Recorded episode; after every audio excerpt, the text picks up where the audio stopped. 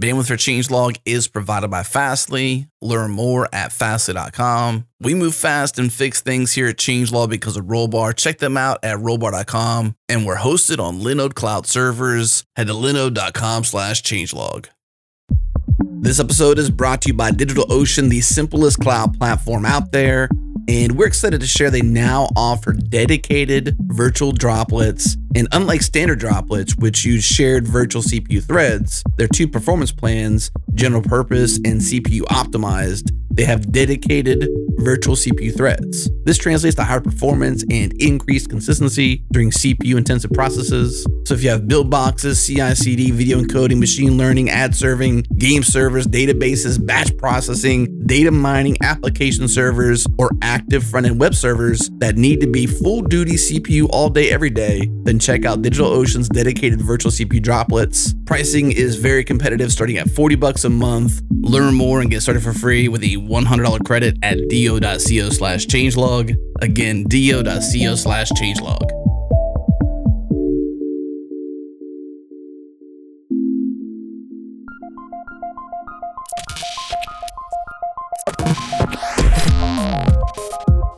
Welcome to Practical AI, a weekly podcast about making artificial intelligence practical, productive, and accessible to everyone.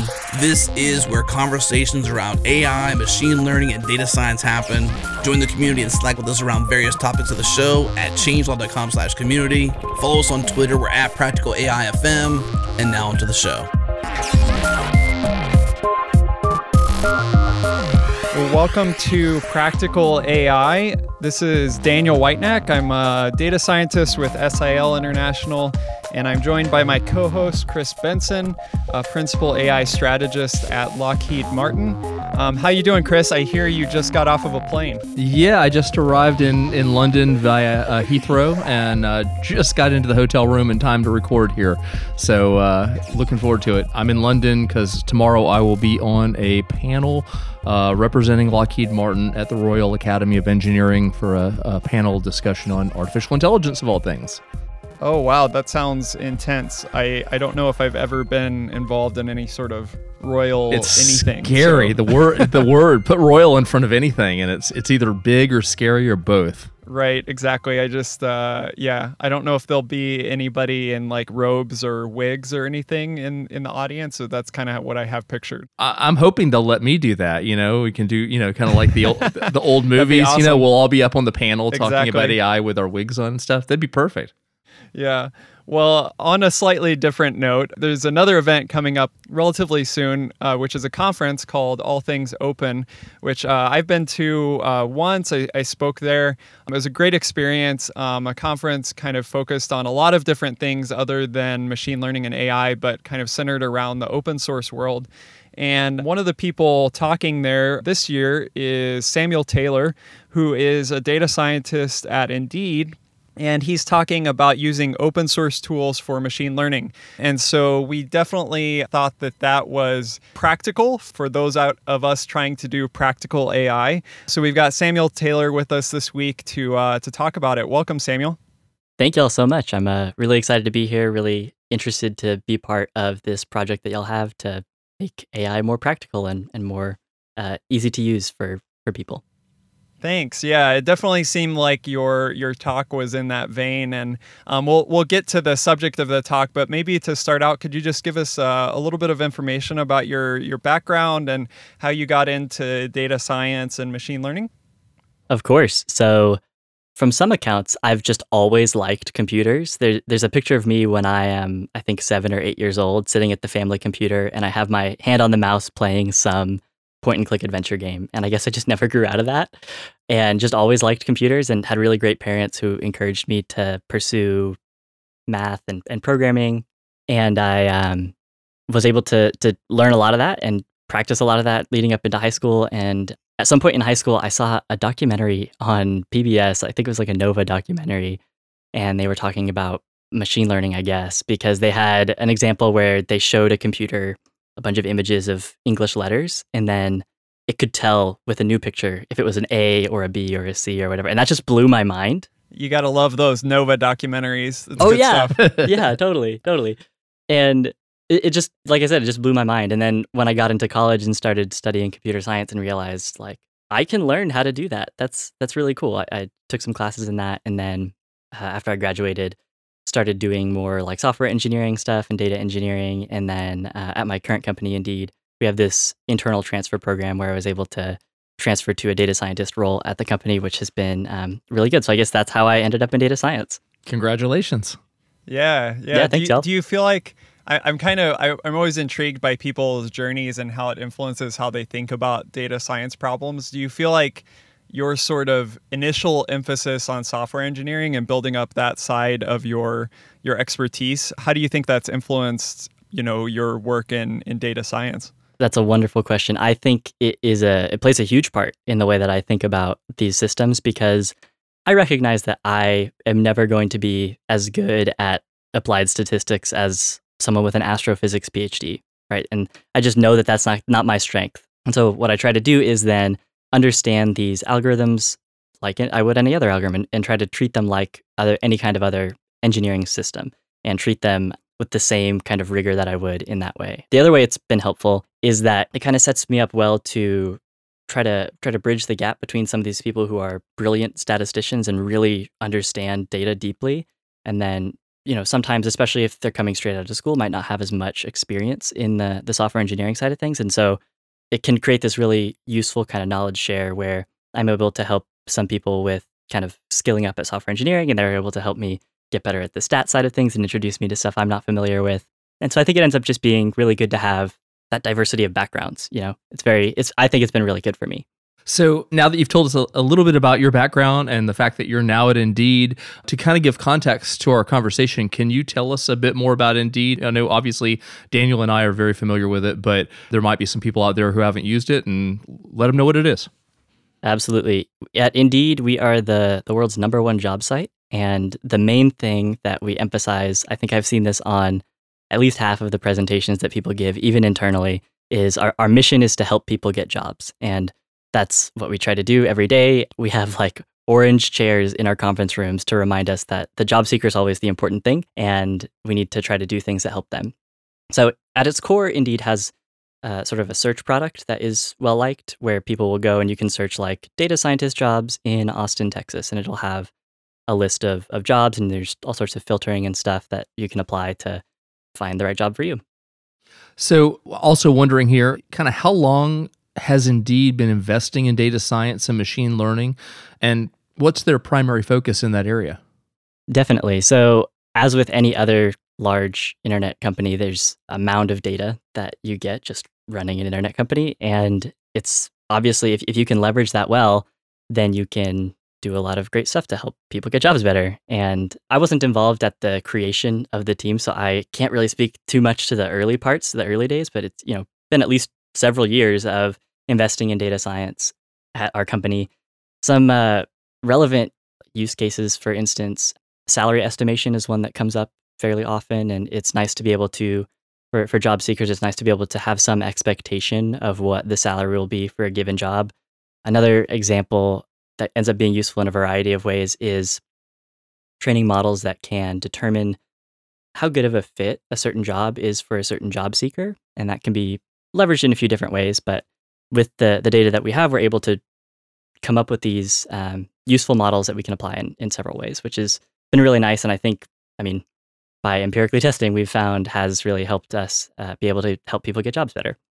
So at Indeed, is it kind of uh, is data science scattered throughout the teams that are working at Indeed, or is there kind of one data science group that consults on different projects? I know that those are two kind of common common patterns that that I've seen that probably each have their advantages or disadvantages. But at somewhere like Indeed, that I'm sure has a lot of different projects going on, how do how does that work?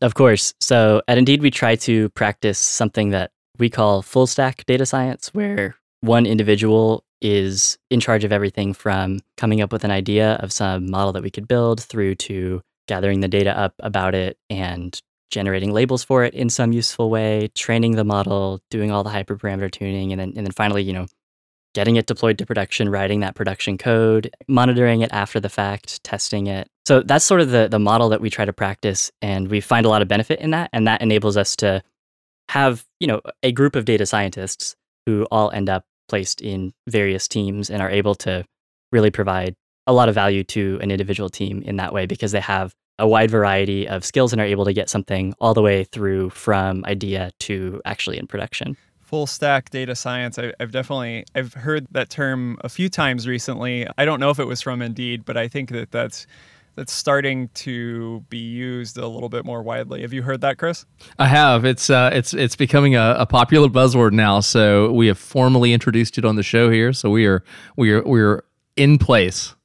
I don't know if i can be considered of i think maybe based on your your description, Samuel, I, I hope that I'm considered somewhat full stack, but I, I feel a little bit like cringe calling myself a full stack data scientist. Uh, I feel much better if someone else called me that. But anyway, not to get sidetracked. Yeah, uh, well, actually, before you completely eliminate the sidetrack, it's kind of funny that you say that because you know we came from software development. It sounds like all three of us have come from there.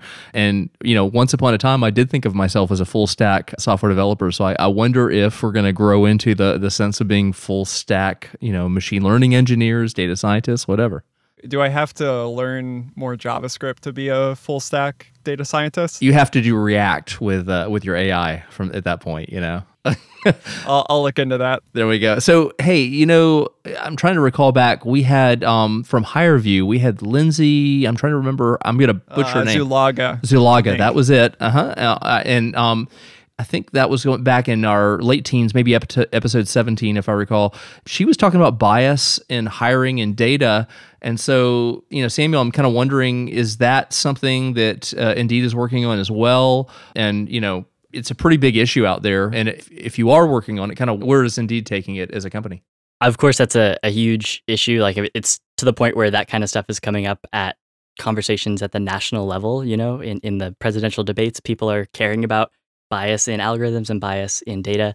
And there are people at Indeed working on that. I really can't speak to what they're doing. I just am not super familiar with what they're doing. One area that I have found interesting that can be somewhat related here is working in cases where you have really imbalanced data sets where you are drawing from where certain parts of the population that you're looking at might just be really underrepresented in your data set and trying to come up with useful techniques for correcting for that or for making sure that your model is still doing well on those subsets of the data that are underrepresented, I find really interesting because I feel like that comes up all the time. You'll have a case where, for instance, like your target variable could be 1% or 0.0001% of the smallest class, and then everything else is the majority class. And I, I, found that to be a really interesting problem to try to attack. I don't think it's directly related to the issue of bias in machine learning, but I think there could be some benefit there to be had for sure you know, I think that is probably the epitome of, you know, the, the type of area in terms of bias and even its extension into, you know, kind of the newfound field of AI ethics. And that is the one thing all of us are grappling with, I think, no matter where we're at, is the fact that, you know, we, we have these data sets and we're trying to create great models. And that's just a universal challenge. Uh, just about everyone I ever talk to uh, says that. Yeah, definitely. It's hard to grapple with for sure yeah every every time i encounter that it makes you stop and kind of take a step back and really think through your process and really how your data was generated what the implications are of different sampling techniques and and all of those things. Yeah it's hard every time i encounter it it seems like. So Samuel, given that you work at Indeed and given that like data scientists are in demand and uh, you know machine learning AI is is all the rage, do you have any sort of general, maybe just from your personal experience or, or patterns that you've seen? Do you have any recommendations around, hey, I'm looking for an AI job or I'm looking for a data science job? What are maybe some good things to avoid or some good things to do generally as as you're kind of going through that hiring process? Definitely. So obviously I can only really speak to what I know, and what I know is how I got into this. And I think one of the biggest things that helped me get into this field was being able to work on sort of side projects, you know, either after work or on the weekends or something. And I know that's not always an option for people who are busy or have kids. But if, if you can, if you do have the chance to do that, I think that's a, a really strong way to both just develop the skills and run into problems that you're going to run into in real life, but also to have a sort of portfolio to show to people, say, hey, look at all the cool things I can do with this. People are a lot more likely to take you seriously if you have some sort of example that you can show them of here's here's the thing I built. Look at how neat this is. And it, it can be a really good way to get on someone's radar if you can send them a link, for instance, to a website that you made that does some cool machine learning e thing and they can play around with it and be like, oh, this is fun. Um, and even if that website isn't super complicated, they still might end up being, you know, it helps set you apart from the rest of the crowd.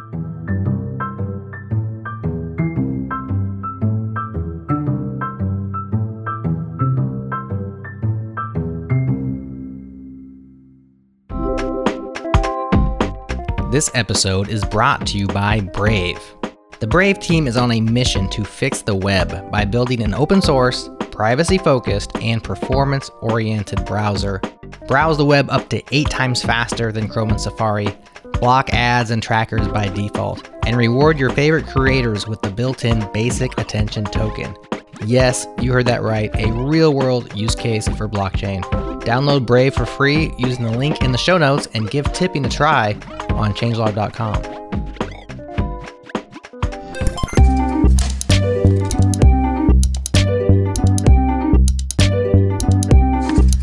So Samuel, let's uh, let's turn toward all things open. I'm familiar with it, and I know Daniel is, but there may very well be uh, people in the audience that aren't. Could you kind of tell people what all things open is about, and uh, you know the organ, you know what organization backs it, that kind of stuff?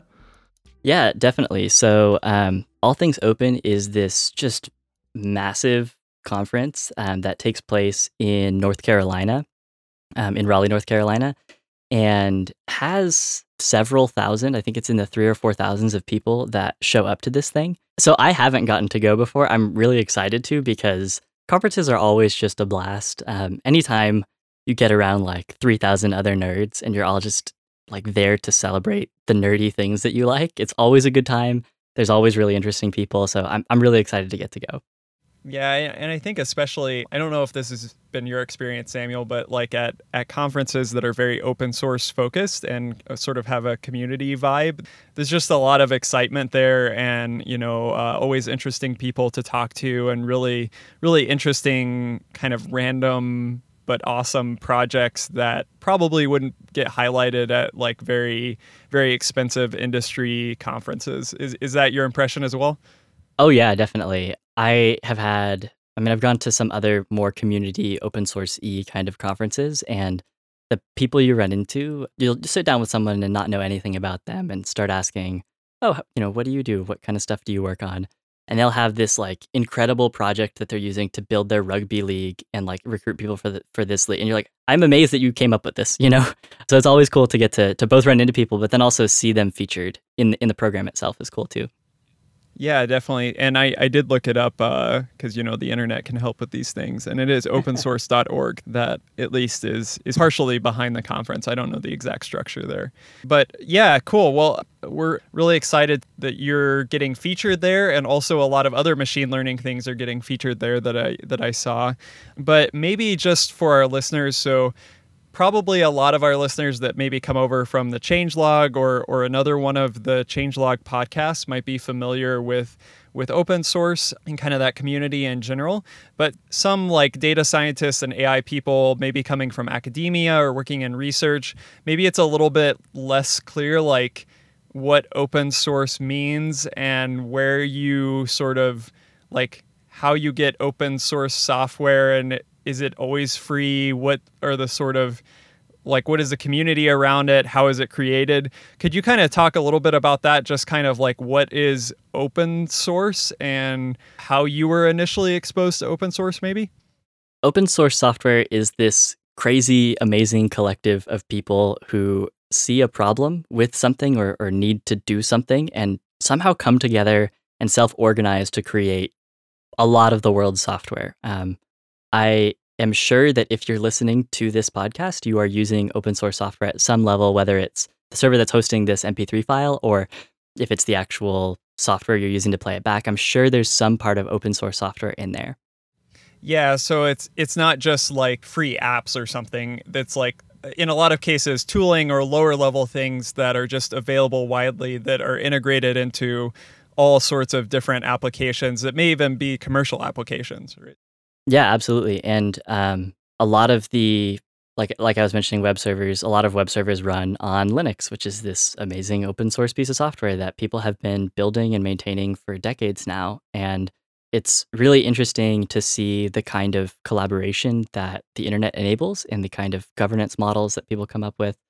Like you said, not all open source software is free. There are some discussions within the open source and free software communities about the differences between those. And when when people talk about free software, there's either the free as in you're not paying for it, or free as in sort of like a, a free as in freedom or free as in liberty kind of thing.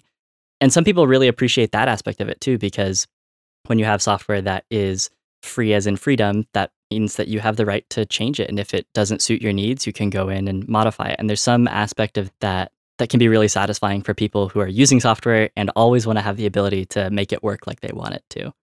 Yeah, and we should just mention kind of for those just getting into software or AI or open source machine learning tooling and all of this, like most of the time you can find these sorts of projects, for example, on GitHub. Not always. Um, there's definitely like various NLP things and other things that I've used where it just like downloaded off of some university site or, or something like that. But for the most part, anyone can like create a GitHub repo and open source their like project or their uh, the code associated with their research paper or or whatever that is. Um, I'm curious, Samuel, have, have, you kind of open source things or or been involved on, on that side of things? I have a little bit. There was a project that I worked on in college where I at the time couldn't find a good recommender systems library for Python and sort of hacked my own together and then put that onto PyPI. That is long since dead, but it was really informative learning how to package up Python software and get it out to where people could actually use it. So I think even if the project doesn't become a success, like there, there's way better recommender systems libraries out there for Python now than that thing ever would have been. But despite that, there was still a lot of value in learning how to do that kind of stuff because you're gonna, you know, potentially need to ship something to your internal PyPI at work or something like that. So you know it's interesting you know unlike you know the original software development world where there was lots of closed source and open source kind of grew over the years and even over the decades. We've had this really cool situation where machine learning and AI tools have started off as open source. I mean, some of the most popular, you know, in this area are like TensorFlow, which was open source by Google, and PyTorch, which was open source by Facebook. And so I guess my question is, why do you think that having open source in the machine learning and, and artificial intelligence fields is important. And you know why why do you feel that they probably started it off that way?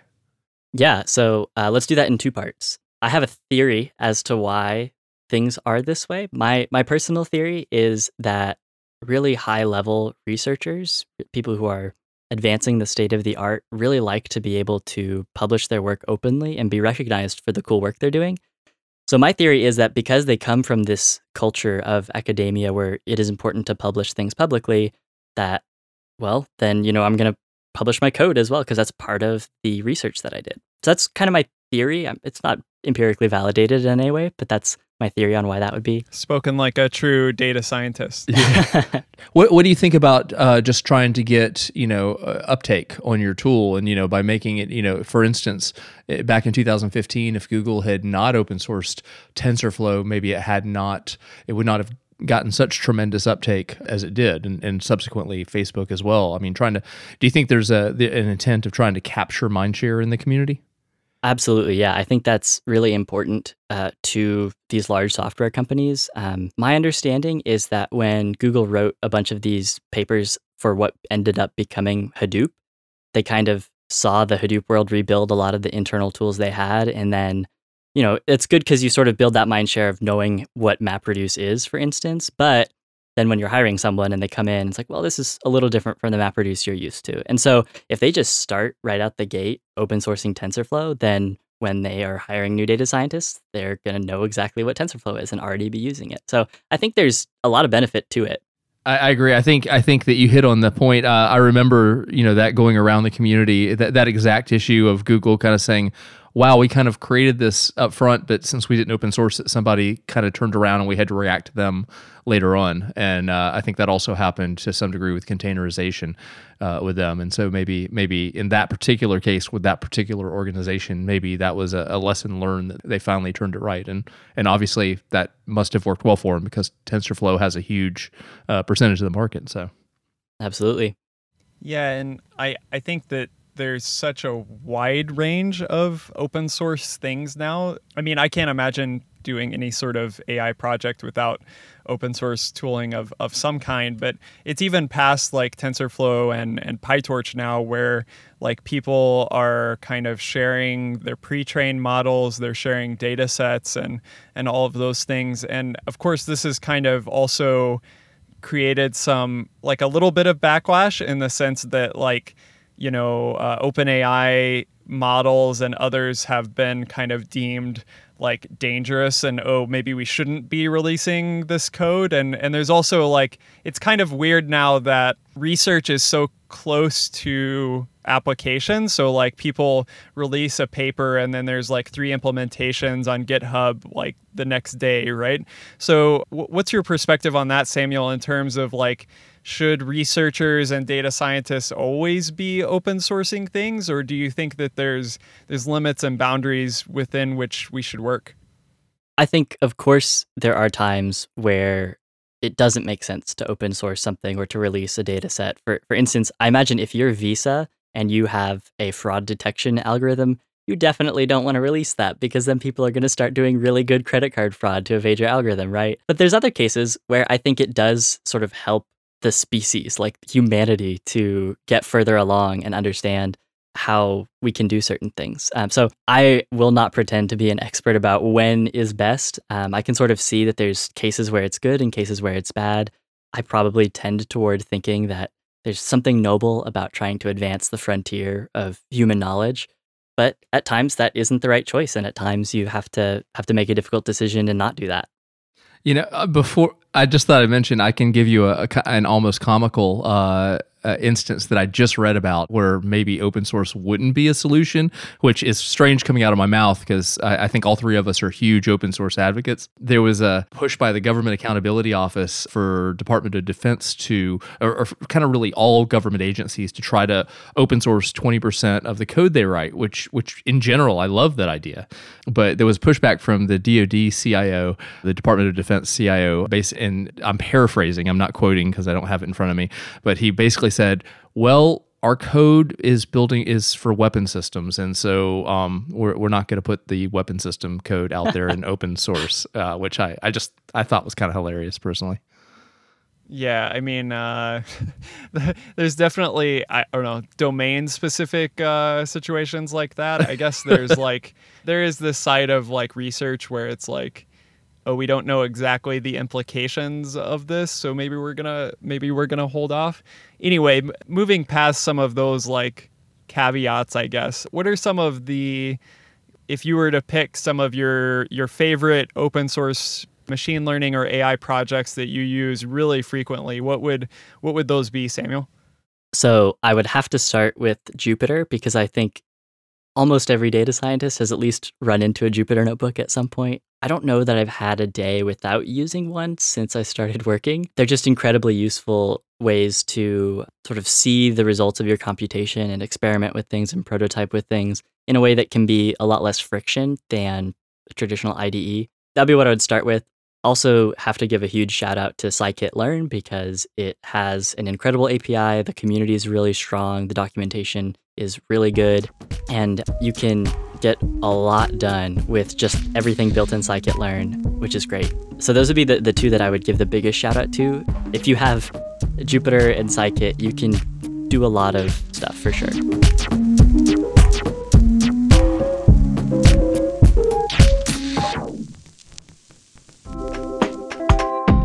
Greetings, AI practitioners. Jared here, wanting to let you know that Changelog will be at All Things Open on October 14th and 15th. We're hosting a live JS party on stage, and as a special thanks from the organizers, we're giving away five free passes to the conference. All you have to do is tweet, I want a free pass to all things open because, state your reason, and mention at changelog or at Practical AI FM so we see it and we will DM you if you win. Okay, that's all for me. Let's get back into it.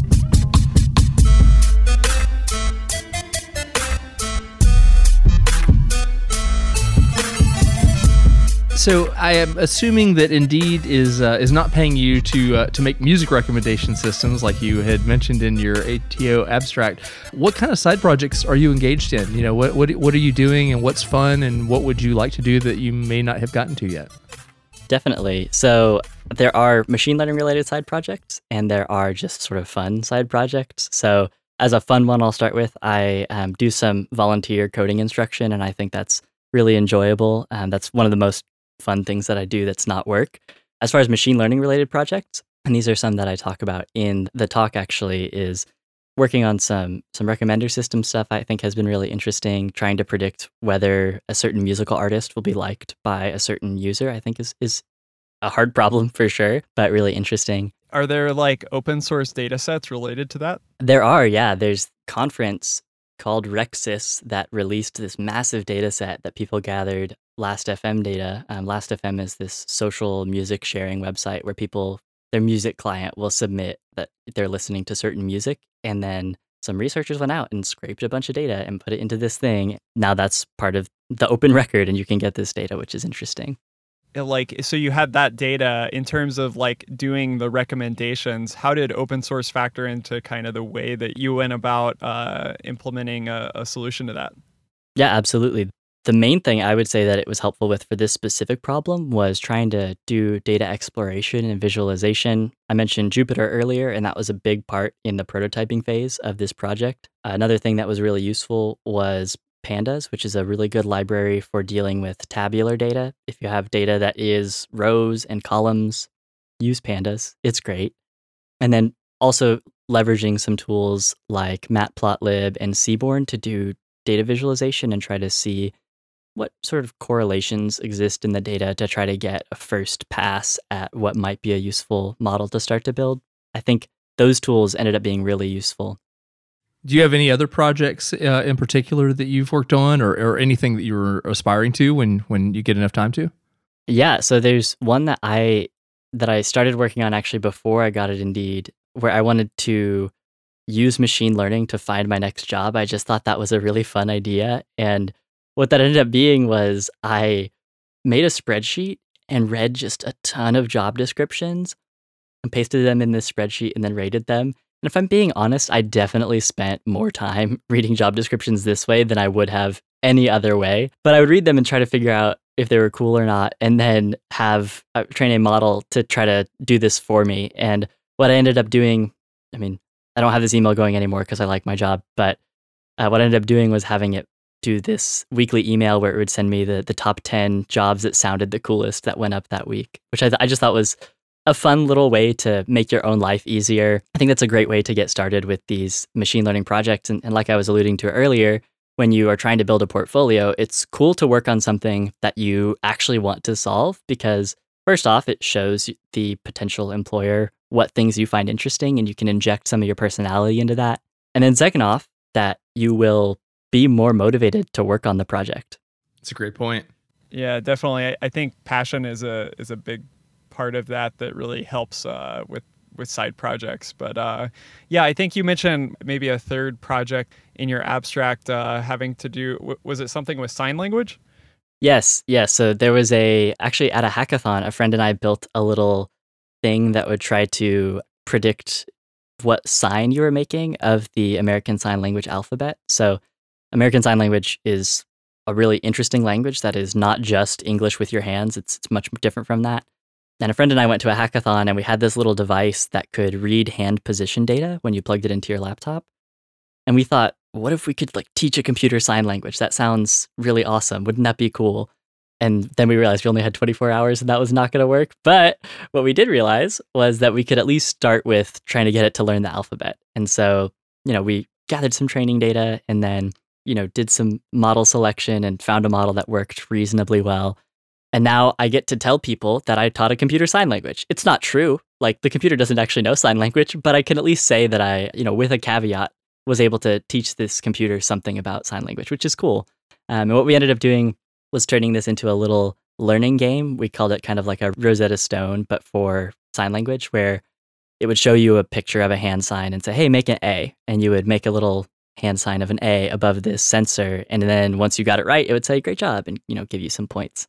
So that was, that was a fun hackathon project. It was really interesting and ended up having surprising applications to the real world of like defining a limited scope and working iteratively and ended up, I think, surprising myself with how useful that project and the things I learned on that ended up being. Yeah, I'm I'm so uh, I'm so happy for you to share that. Uh, so obviously, as our listeners know, I'm very much involved in the world of, of AI and language, and especially minority languages, which includes sign language. And uh, yeah, I, I think if anybody want, out there wants a really cool innovative and you know highly impactful project to work on like working on sign language tech is really interesting ai wise i know a couple people that are working in that area and just doing amazing thing like things like processing video from like three different directions and reconstructing hand motions in 3D and all sorts of amazing stuff. So I'm glad you were uh, you're able to to share that. That was at a hackathon. How much time and how often do you are you doing side projects? I'm kind of curious about that.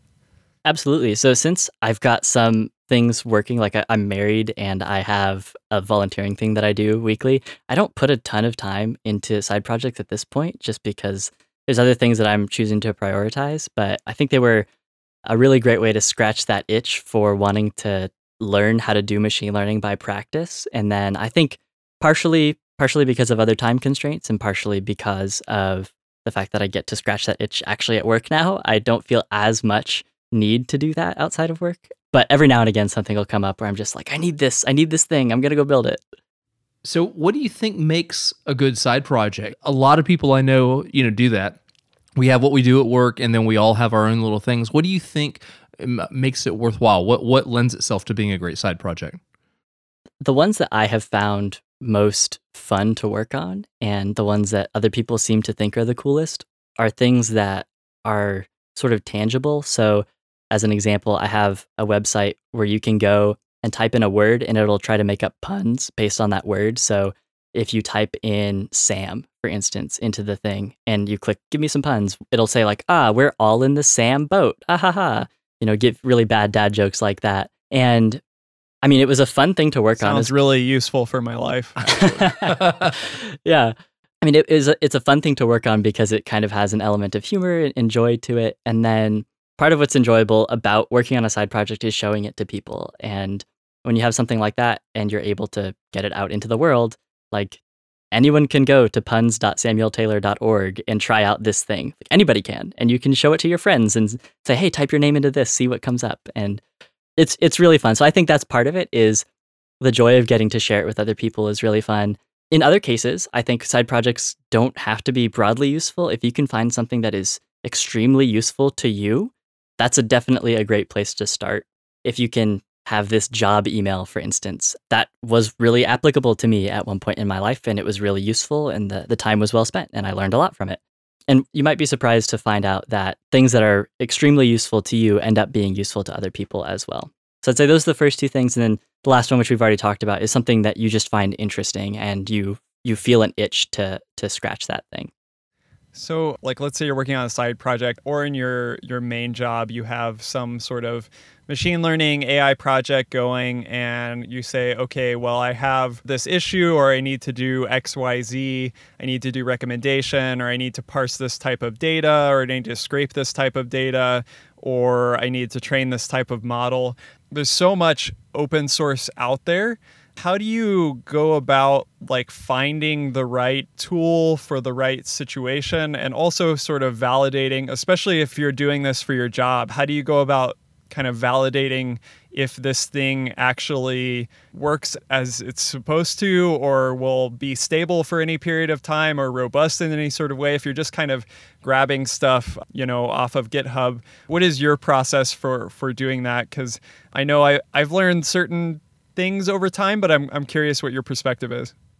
Definitely. So I'm going to cheat a little bit and say that the easiest way to do this is to find someone you trust and ask them about that. So if if you have other data scientists that you work with and you can walk up to them and say, "Hey, I'm running into this issue. Do you know any packages that might be helpful?" And if they they know something, hopefully they've vetted it. Um, so that's that's the cheating way. If you can't do that, then I one of the things that I actually tried to instill in the talk is when you run into a kind of data that you don't know how to represent, just Google it. Like search how do I do text with machine learning, for instance, and you'll get a lot of results. And I mean, you might have to wade through a little bit and figure out what kind of seems to be the most popular way of doing that and figure out, oh, I'll I'll use TF-IDF, for instance. So the third kind of way, I would say if you're looking at projects on GitHub, and this is kind of still cheating, but if you, you can do some amount of validation by looking at how many stars something has and how many forks things have. If something has a lot of activity related to it, it's a good chance that it is well maintained. So could you you describe a little bit more like how that activity is represented like on GitHub for example? You mentioned stars, activity, uh like what how is that activity kind of represented or what what could you be looking for? Yeah, yeah, of course. So when um, when you go to a GitHub repository, in the the top right ish of the page, there'll be a thing that says stars and a thing that says forks, and they'll have little numbers next to them. You might see a project that has 27 stars. What that means is that 27 individuals have landed on that page and thought, "Oh, this is cool. I'll bookmark that for later," and they click the little star button. That's all it means. It, it's not a vetting of the quality necessarily, but it is some amount of measurement or proxy for popularity and generally if something is more popular you'll generally have more eyes on it and more people depending on it and people to run into bugs before you do and that kind of thing. So then activity the that comes more into this forking idea. On github you can do what's called forking a repository which is you basically make a copy of it in your own space. So that way you can edit code and modify it and fix whatever bug you ran into for instance. And you can you can use those forks as a way of seeing how many people are actively working on this project. Yeah, also sometimes what I'll do is go to a repo and, you know, if I'm considering actually integrating it into a project, actually look at like the the commit history. So like when you are working on a piece of code and you make a change, there's a there's a commit that happens and, you know, if the last one that happened was in like 2014 or something probably less likely that you know the, the code is actually getting updated although although that's not always a bad thing right? If it's a simple package that doesn't need updating you know maybe that's something different. But yeah so i guess we're kind of coming to the end of our chat here, but I know you mentioned like Jupyter and scikit-learn are really great projects. Are there are there any sort of um, other projects that you'd like to highlight as we kind of wrap up here that people might want to check out? Oh yeah, there's I mean it's there's too many to name. One other that I will uh, talk about that we haven't gotten to mention yet is Facebook has a library called Prophet, which is really good if you run into time series data.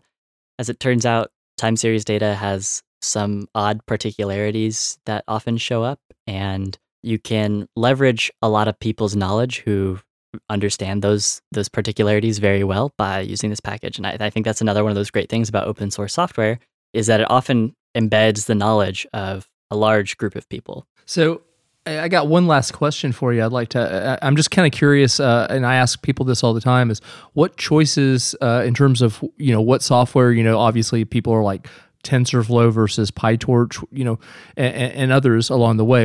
What kind of workflow and what tooling to support that have you chosen for your own personal workflow? Absolutely. When you're choosing between different implementations or different packages, my opinion is that the best thing to do is to make a prototype of something in both and make sure you understand what the benefits and disadvantages are of each one. If you can, like ship both to production, have them behind some feature flag or something, test them in some way, and try to see which one matches your use case better. Awesome. Well, thank you for sharing a little bit of your workflow, sharing a little bit about like what what you're passionate about in open source. It's been really great to have you on the show. Um, I know we've mentioned a lot of open source things in the past, but it's been really great to have someone kind of just share their perspective on open source and, and, machine learning in general. And we hope you have a great time at All Things Open, and you know hope that the talk goes well and you have a have just an awesome experience there. Thank you for taking time to talk to us. Thanks a lot. Yeah, of course. Thank you. I'm so glad that you enjoyed it, and I had fun talking to y'all too. Thank you so much.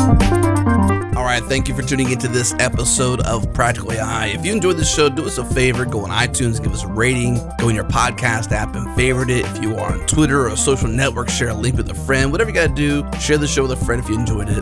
And bandwidth for changelog is provided by Fastly. Learn more at fastly.com. And we catch our errors before our users do here at Changelog because of Rollbar. Check them out at rollbar.com slash changelog and we're hosted on Linode cloud servers. Head to linode.com slash changelog. Check them out. Support this show. This episode is hosted by Daniel Whitenack and Chris Benson. The music is by Breakmaster Cylinder. And you can find more shows just like this at changelog.com. When you go there, pop in your email address, get our weekly email keeping you up to date with the news and podcasts for developers in your inbox every single week. Thanks for tuning in. We'll see you next week.